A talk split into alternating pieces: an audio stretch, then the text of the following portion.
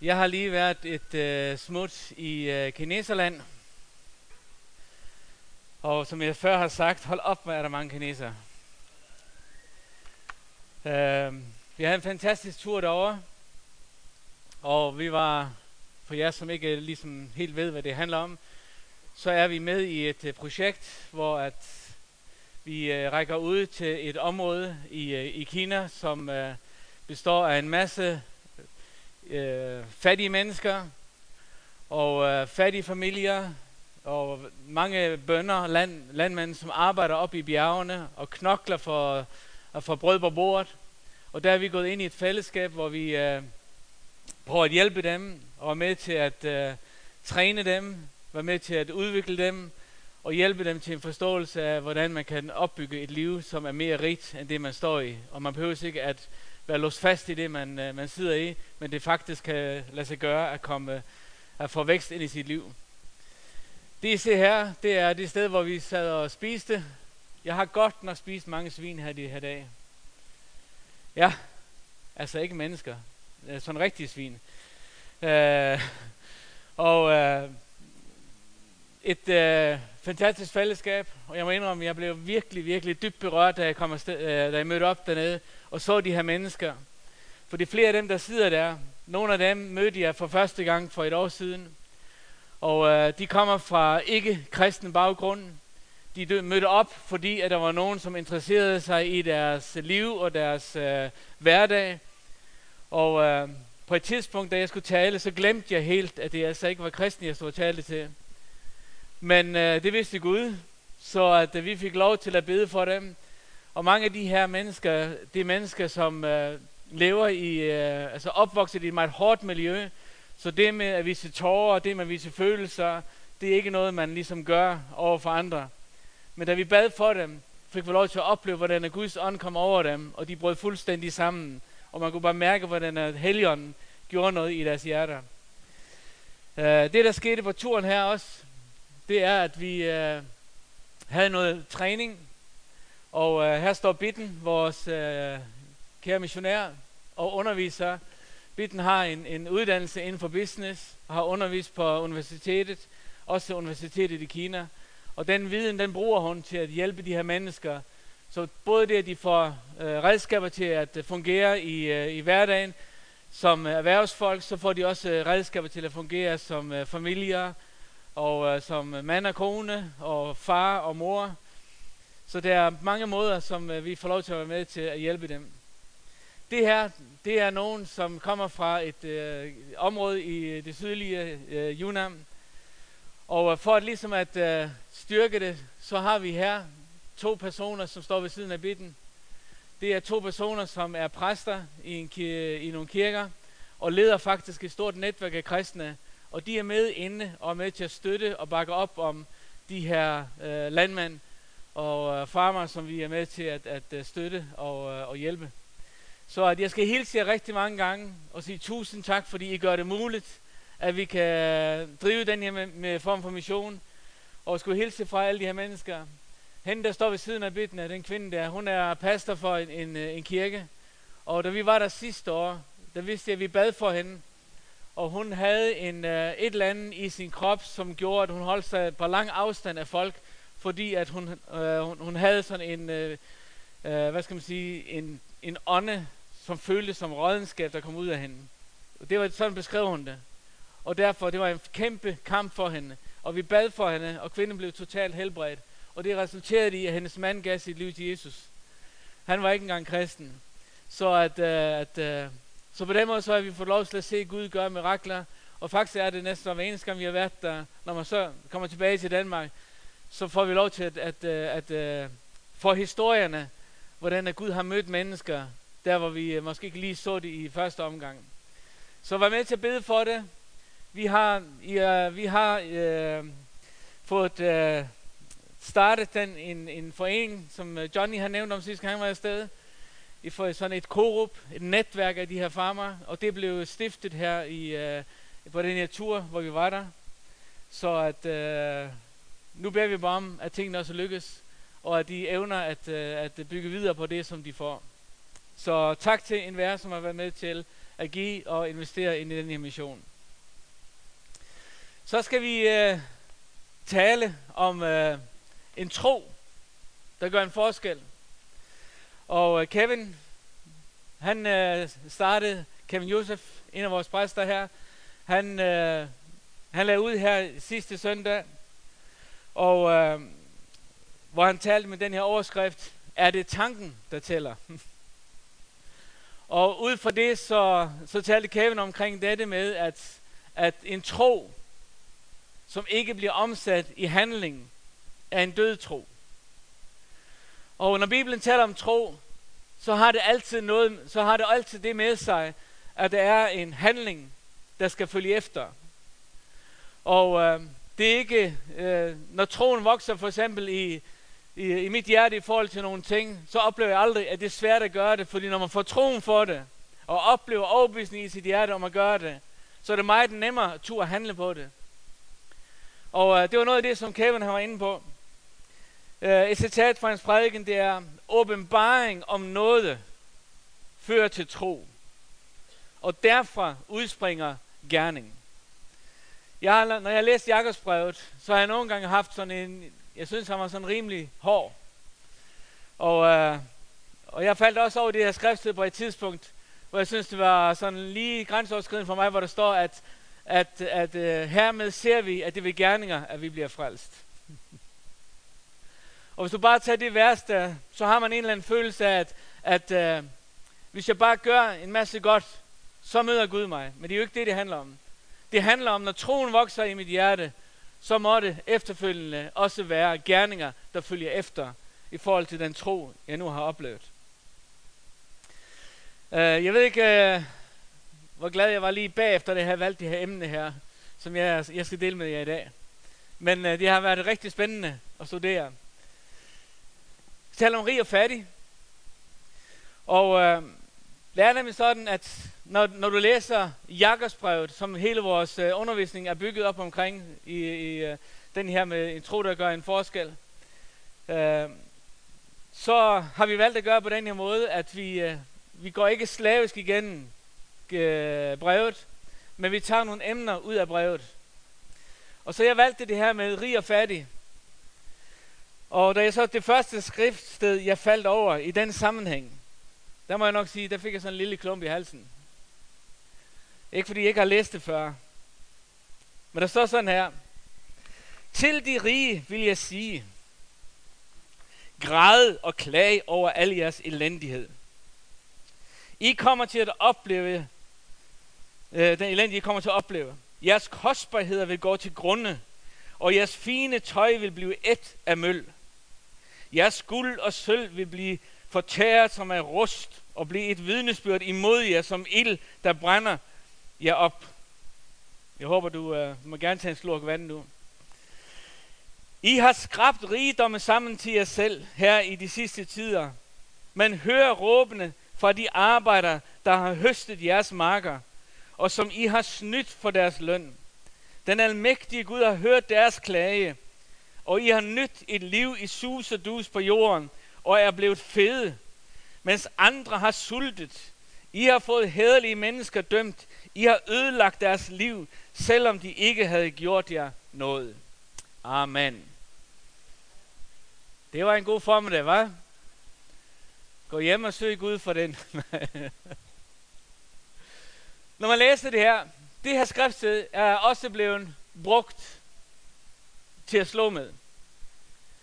Og øh, når man læser sådan nogle skriftafsnit, så en af de ting, som jeg mener, at Kevin har nævnt det sidste øh, søndag, det er, at du kan ikke bare læse et brev, uden at stille spørgsmål.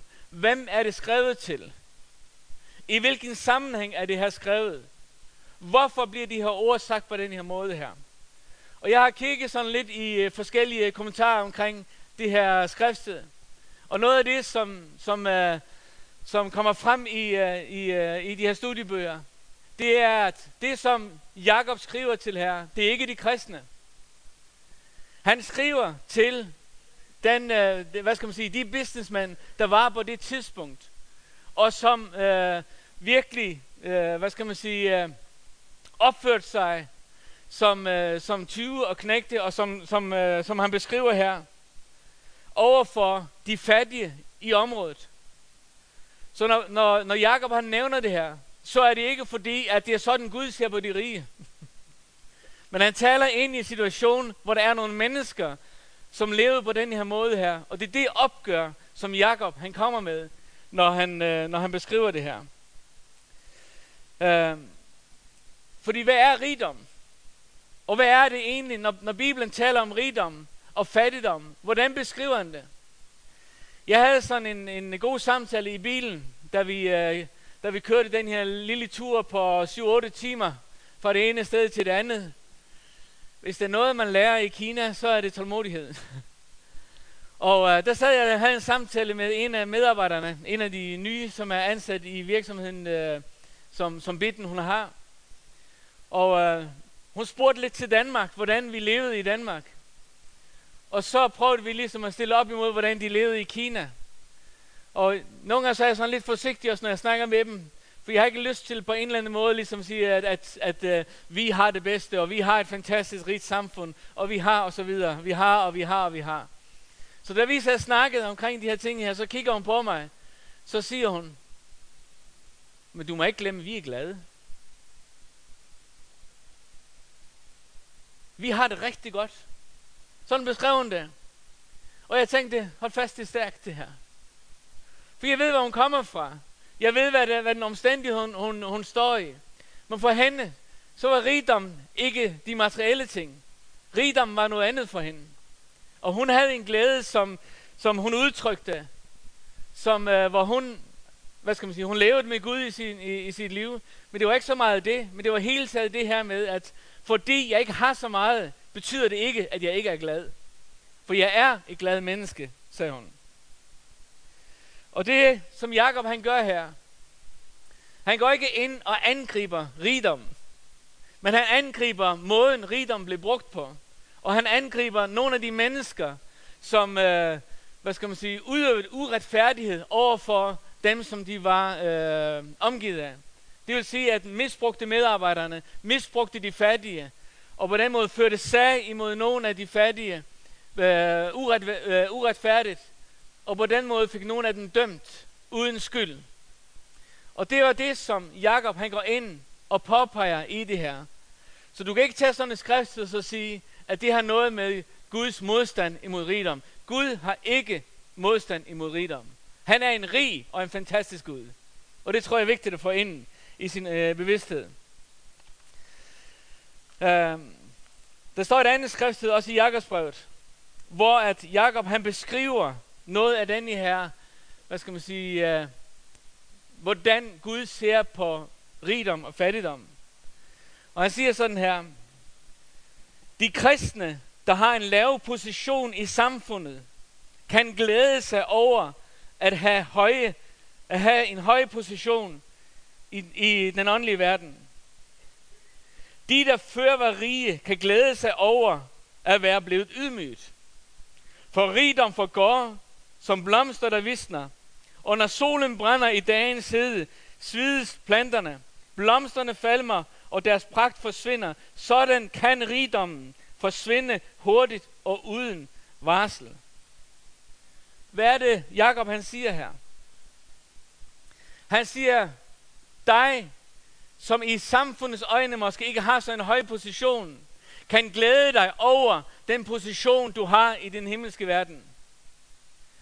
Fordi vi lever ikke bare et liv her på denne her jord, men vi har en evighed, der venter os. Og det vil sige, at når Gud han betragter, når Gud han ser livets værdier, så ser han ikke bare det, du står i her og nu, men for Gud, så har han hele perspektivet med. Han har ikke bare den tid, du, korte tid, du lever her på jorden, men han har også hele perspektivet med evigheden, der venter os. Og vi får lov til at være sammen med ham en dag, når vi skal forlade den her jord. Og det er det perspektiv, han siger, at I kan glæde jer over øh, den høje position i den åndelige verden. Og så bruger han det udtryk, hvor han siger, og de, der før var rige, kan glæde sig over at være blevet ydmygt. Speciel sætning, ikke? ej, hvor var det godt, jeg blev ydmygt. Har du det sådan? Hvis der er nogen, der ydmyger dig. Jeg har mødt nogen, som siger, jeg blev ydmyget. Og her siger Jakob, I skal glæde jer over at være blevet ydmyget. Det her det er min tolkning. Og jeg spørger ikke Johnny, om det er rigtigt. Og for øvrigt, så betyder Abba bedstefar på færøsk. Tag den. Så du har skrevet en sang om bedstefædre. Men hvad er det, han siger her? Når jeg hører Jakob beskrive det her, så ser jeg ikke en, en, øh, en, en beskrivelse af en Gud, som tryner eller knækker den rige. Når Bibelen taler om ydmyghed, så handler det om at underlægge sig Guds perspektiv. Og jeg tror, at det, som Jakob faktisk gør her, han roser den rige, som har oplevet Gud i sit liv. Og roser dem for, at de har forstået den position, de står i, i forhold til Guds rige. Så det har ikke noget med negativ ydmygelse at gøre. Det har noget med positiv underkastelse at gøre. At jeg underlægger mig, og jeg underlægger mit liv den Gud, jeg tror på. Og det vil sige, under hans autoritet, under hans herredømme over mit liv, over ham som min arbejdsfar, at jeg får lov til at leve sammen med ham, jeg får lov til at vandre sammen med ham, og det vil sige, har jeg masser af rigdom, så er det fantastisk, og jeg vil nyde det. Jeg var glad, fordi han er en stor og en rig far. Er jeg i en situation, hvor jeg, hvor jeg, hvor jeg med, rent menneskeligt måske har mangel, så er det ikke det, der er min rigdom. Min rigdom er, at jeg tilhører den himmelske far i himlen. Og jeg får lov til at opleve at leve et liv sammen med ham. Og får lov til at leve og gå med den rigdom, der findes i hans rige. En, der hedder David Stroud, han er pastor og menighedsplanter. Han, øh, han var her på øh, leder 19, en lederkonference op i Maria, og Johnny han sendte det her til mig, så lidt er du med, Johnny. Øh, der står sådan her, han citerede øh, Johannes åbenbaring, kapitel 3, og vers 17-18. Og han beskrev det på denne måde her. Hvem er de fattige i dit liv? Bed om øjensalve. Du siger, at du er rig og har alt, og ikke trænger til noget.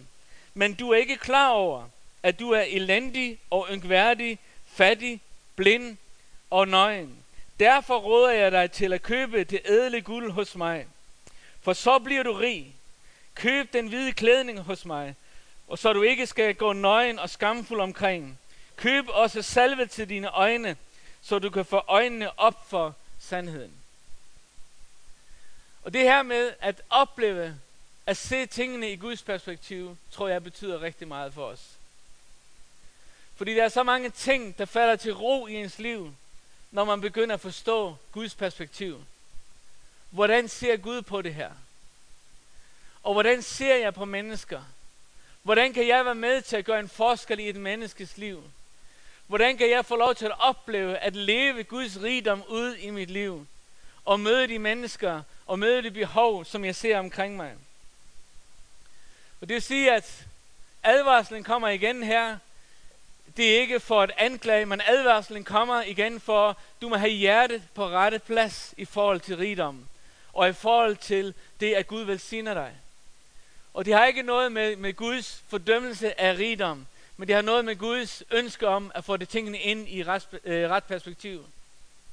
For jeg tror på en rig Gud. Og jeg tror på en Gud, som, som vil føre os ind i et liv, hvor vi bliver giver frem for øh, nyder. Øh, Camilla, hun nævnte det her inden gudstjenesten. Jeg synes, det var rigtig smukt, Camilla. I forhold til det her med, når du kommer til en gudstjeneste. Prøv at tænke over, hvad et smil kan gøre. Prøv at tænke over, hvad en håndstrækning kan gøre. Prøv at tænke over, at det kan være, at, der er nogle ting, som øh, de her bitte små ting, vi gør i vores hverdag, at vi lever det her givende liv. Og det vil sige, når jeg kommer til Guds tjeneste, jeg kommer ikke for min egen skyld, men jeg kommer for, at, at, øh, at, at kan jeg, Gud, kan jeg være med til at glæde et menneske i dag? Kan jeg være med til at opmuntre et menneske i dag? Kan jeg være med til at, at, at uh, sige en eller anden sætning til en eller anden, som, som uh, får betydning for vedkommende? Og der kan være så mange ting, som, som, øh, som lige ligger foran os der. Og på den måde får vi lov til at praktisere den rigdom, som øh, jeg tror Gud har lagt ned i den enkelte. Og det er det perspektiv, som jeg ser, når Bibelen taler om, om, øh, om rigdom. Vores liv er ikke bare et liv her på jorden, men det er et liv, som er koblet sammen med, med evigheden. Sidste søndag, så igen, så nævnte vi det her med, eller Kevin nævnte det, at tro uden handling er død. Når Bibelen taler om rigdom og velsignelser, så ser vi også, at der er nogle ting, som følger med i den her form for, for, for velsignelse. Og øh, vi har valgt i vores liv, og jeg har valgt personligt i mit liv, når jeg har set nogle ting i Bibelen, så har jeg bedt Gud om noget til, at, at, uh, at have mod til at prøve at udleve det, jeg ser i Bibelen. Og det gælder både i forhold til øh, det her at give sin tid, og øh, hvad skal man sige, tale med nogle mennesker, og investere i menneskers liv på forskellige måder. Men også når det gælder vores materielle goder. Og Bibelen har nogle ting, som Bibelen siger, gør du det her, så vil min velsignelse, så vil min velsignelse komme til dig. Og det har vi valgt at gøre. Når Bibelen taler om for eksempel at bringe tiende til, øh, til, til Guds hus, eller til kirken, nu siger jeg Guds hus, Guds hus, det er også mennesker. Det her, det er bare en bygning. Men når vi bringer vores tiende, og bringer, øh, hvad skal man sige, de gaver, som, øh, som vi oplever og ser, at Gud han taler til os om, så er det Gud siger, så vil jeg åbne himlens sluser over dig. Jeg vil lade min velsignelse komme til dig. Og øh, jeg tror på det princip. Og hvordan finder jeg ud af, om det virker? Prøv det. det er nemlig rigtigt. Prøv det. Eller andre ting, du ser i Bibelen. Læg hænderne på de syge, og de skal blive raske. Hvordan finder jeg ud af, om det virker? Prøv det. og øh, Gud er ikke sådan en eller anden Gud, der står med en eller anden kæmpe pisk hen over hovedet på dig. Men Gud siger, det er mine værdier. Det er mine, øh, hvad skal man sige, nogle af mine principper. Og Gud siger, prøv det. Og det står ikke som en eller anden lov, tung lov ind over hovedet på en. Men Gud siger, prøv det. Og den måde forhinder du også ud af, om troen med gerninger også virker i dit liv. Og jeg tror på, at det virker. Har vi haft altid haft bare en bunet konto og så videre? Overhovedet ikke. Men vi har aldrig manglet noget. Vi har aldrig manglet noget. Gud har været vores forsørger hele vores liv. Og ved du hvad, fordi mit mål og min målestok i forhold til det her, det er jo ikke, at, at jeg gør det her for, at så kan jeg få lov til at vokse. Altså, jeg skal være ærlig og sige, at det kunne da være dejligt, hvis der er en, der smed en million ind på min konto. Er det kun mig, der er så ydmyg? Det vil man da, altså selvfølgelig er det da dejligt for det der frihed i, økonom, øh, i økonomisk frihed, når du har, har, har penge til nogle ting. Og det vil sige, det er jo ikke forkert at have den tanke der.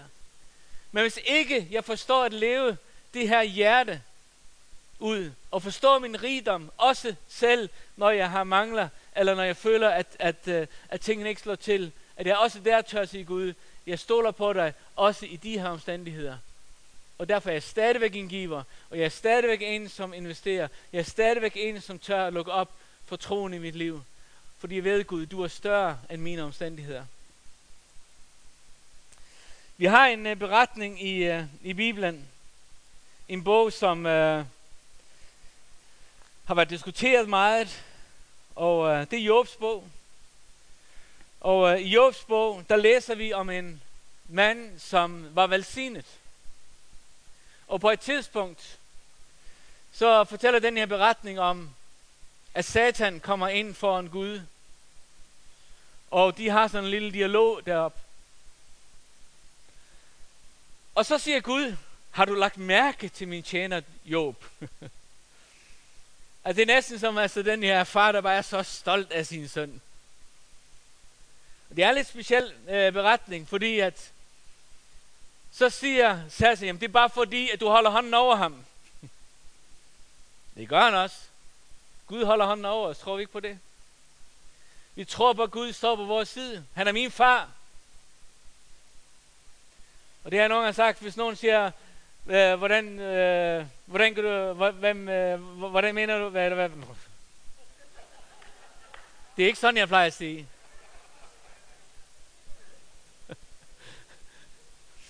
Men det her med, hvem er på din side? Gud er på min side. Og jeg har stået i omstændigheder nogle gange, hvor jeg havde brug for at sige, tak Gud, at du er på min side. Og igen, det er nogle gange så har man den her, man vil så gerne, at hvis det bare han, ham der, eller hende der vil bakke op, eller hvis øh, hun ville øh, gøre det, eller hvis han ville gøre det, og så videre. Ved du hvad, jeg har siddet, nu snakker vi om Abba det er faktisk en smuk sang.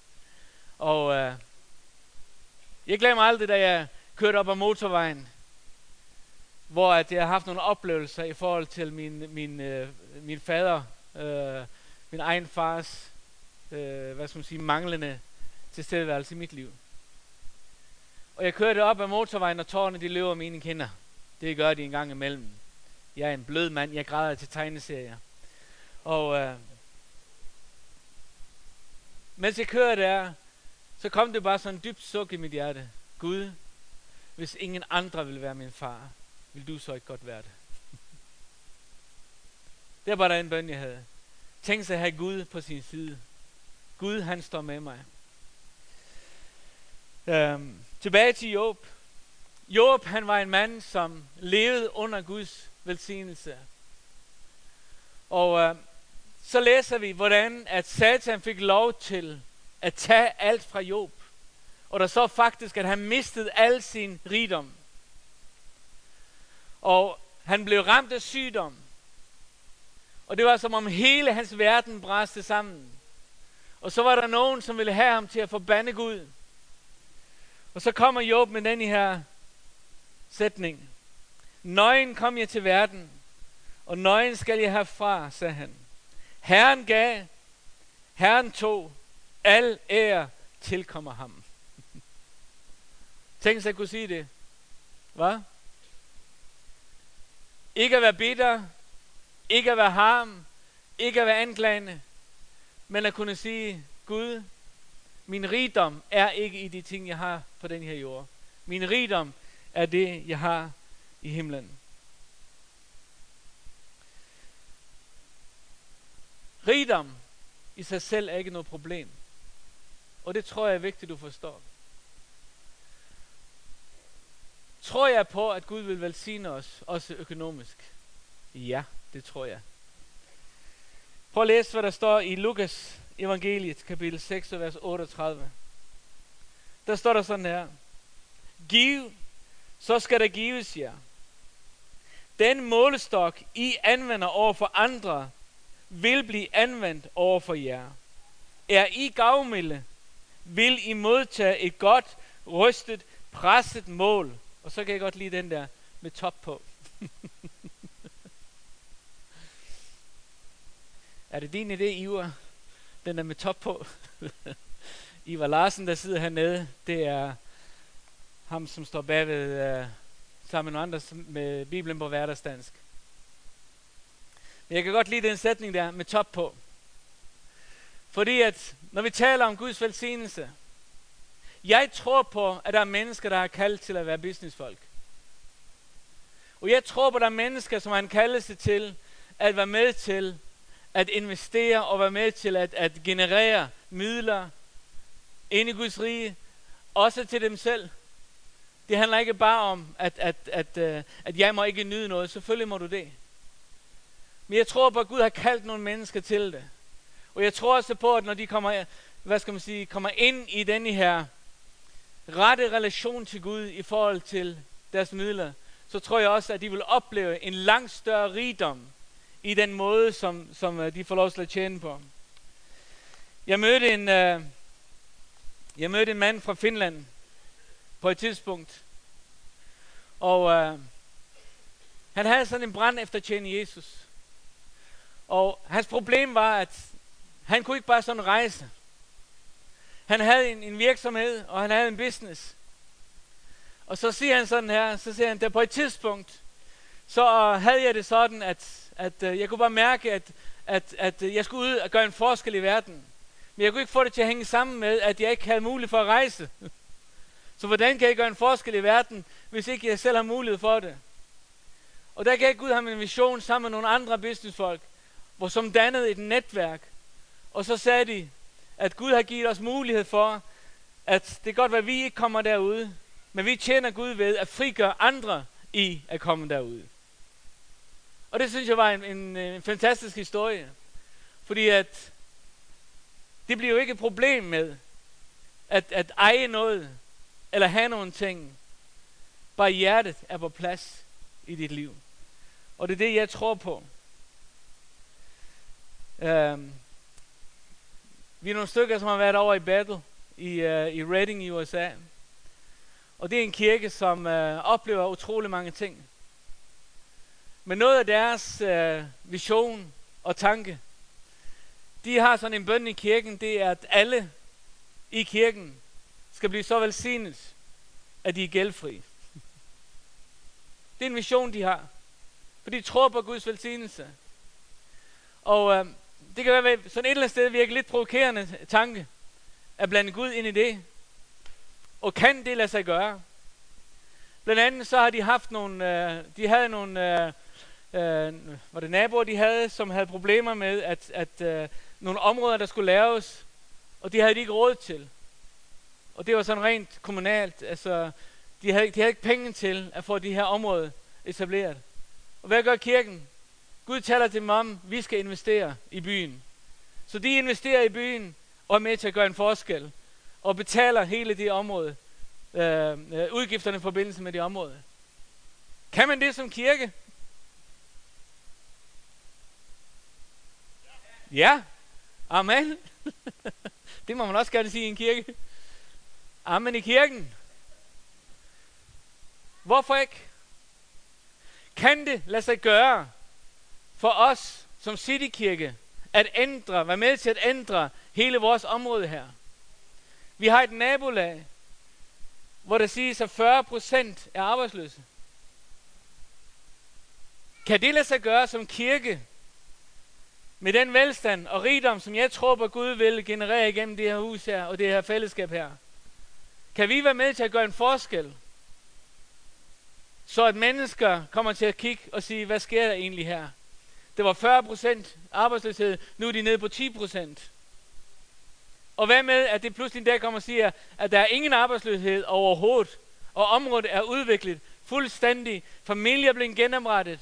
Børn har fået uddannelser. Unge er, børn og unge er, hvad skal man sige, er blevet hjulpet igen på forskellige måder. Fordi der er en rigdom, og fordi der er en velsignelse. Nogle gange så tror jeg, at vi skal prøve at tænke lidt større. For jeg tror på, at det billede, vi har af Gud, afgør også, hvor stort skridt vi tør at tage. Og jeg tror på, og det her oplevede jeg som et budskab ind i mit hjerte i morges, da jeg bad for formiddagen her. Der sidder folk her i dag, du har brug for at ændre dit syn på dig selv og din familie og de omstændigheder, du befinder dig i. Du har brug for at ændre din tanke fra en fattigdomstanke til at blive en velsignelsestanke.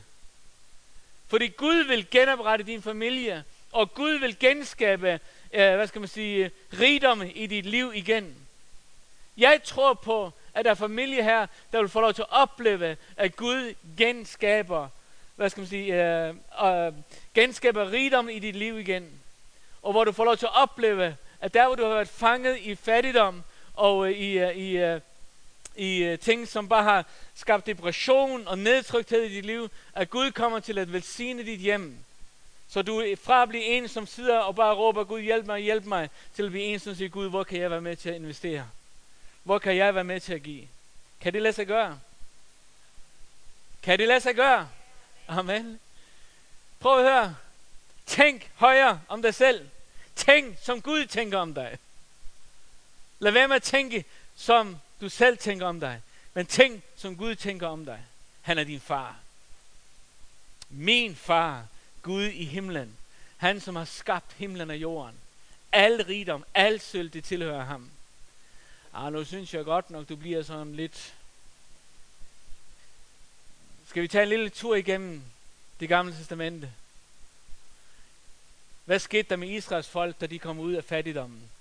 Ud af fangenskaben i Ægypten? Der står, at de drog ud.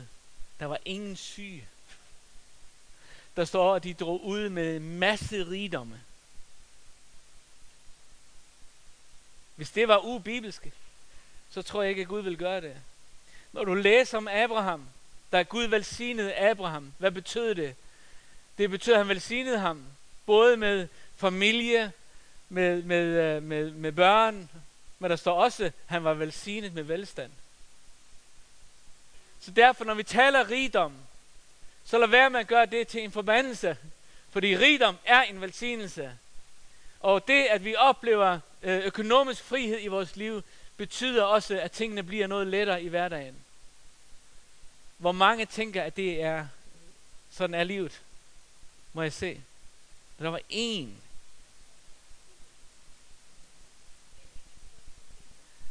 Hvor mange synes, at økonomisk frihed er altså godt for mig?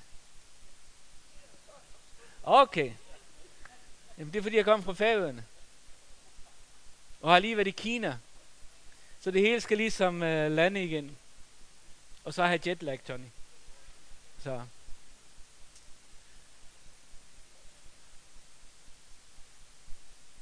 Jeg tror, at vi skal være langt mere frimodige i forhold til, når vi tænker velfærd og velstand i vores liv. For jeg tror, at Gud har en langt større plan og langt større drømme. Jeg kan godt tænke mig at bede en bøn nu her. Og øh, hvis du er i en situation, og har svært ved at finde vej ud af det, og du føler ligesom, at du bliver drænet, også økonomisk, at, at det er som om, at, at uh, tingene lykkes ikke for dig. Jeg har lyst til at bede for dig, at Guds perspektiv skal komme ind i dit liv, og du begynder at tænke, som Gud tænker, og du begynder at se, som Gud han ser. Jeg står ikke at sige her, at jeg tror på, at om et år så er alle millionærer. Det er slet ikke det, vi snakker om. Vi snakker om, at Gud skal sørge for dig. Fordi Gud elsker dig. Han er din far. Han har omsorg for dig. Prøv at tage et lille øjeblik, hvor du bare nævner for Gud dit behov. Det kan også være lægedom. Det kan også være udfrielse. Det kan være mange ting. Bare nævn det ind for ham nu her. Så beder vi en bøn. Halleluja. Himmelske far, jeg takker dig. Jeg takker dig, Gud, fordi du har omsorg for os. Jeg takker dig, Gud, fordi at du har sagt, at du vil velsigne os. Og jeg beder for alle dem, der sidder her i dag. Jeg takker dig, Gud, fordi at du er i stand til at velsigne dem på alle områder i deres liv. Jeg beder for dem, som kæmper økonomisk her. Jeg beder for dem, som kæmper med at få tingene til at hænge sammen. Jeg kæmper for, det, for jeg, jeg, jeg, jeg beder for dem, som kæmper med gæld her, som er, er gået fuldstændig ud af kontrol. Jeg takker dig Gud, fordi du kommer med visdom. Og tak, fordi du også vil hjælpe på sådan nogle områder i vores liv her. Og jeg takker dig Gud, fordi at vi må bede om her, og med frimodighed bede om Gud, at du vil give os alt, hvad vi har behov for. Jeg takker dig Gud, fordi at det er muligt at blive gældfri. Jeg takker dig Gud, fordi det er muligt, at hele bispehaven kan blive ændret fuldstændig. Fra 40% arbejdsløshed her til ingen arbejdsløshed. Jeg takker dig Gud, fordi jeg tænker, at det er muligt her. Fordi du er langt større, end hvad vi kan tænke eller forstå her. Og vi beder Gud om visdom, og vi beder om noget til at forvalte det, du har givet os. Her, så vi kan sige, at vi tjener en rig Gud med et rent hjerte. Det beder vi om i Jesu navn. Amen. Amen.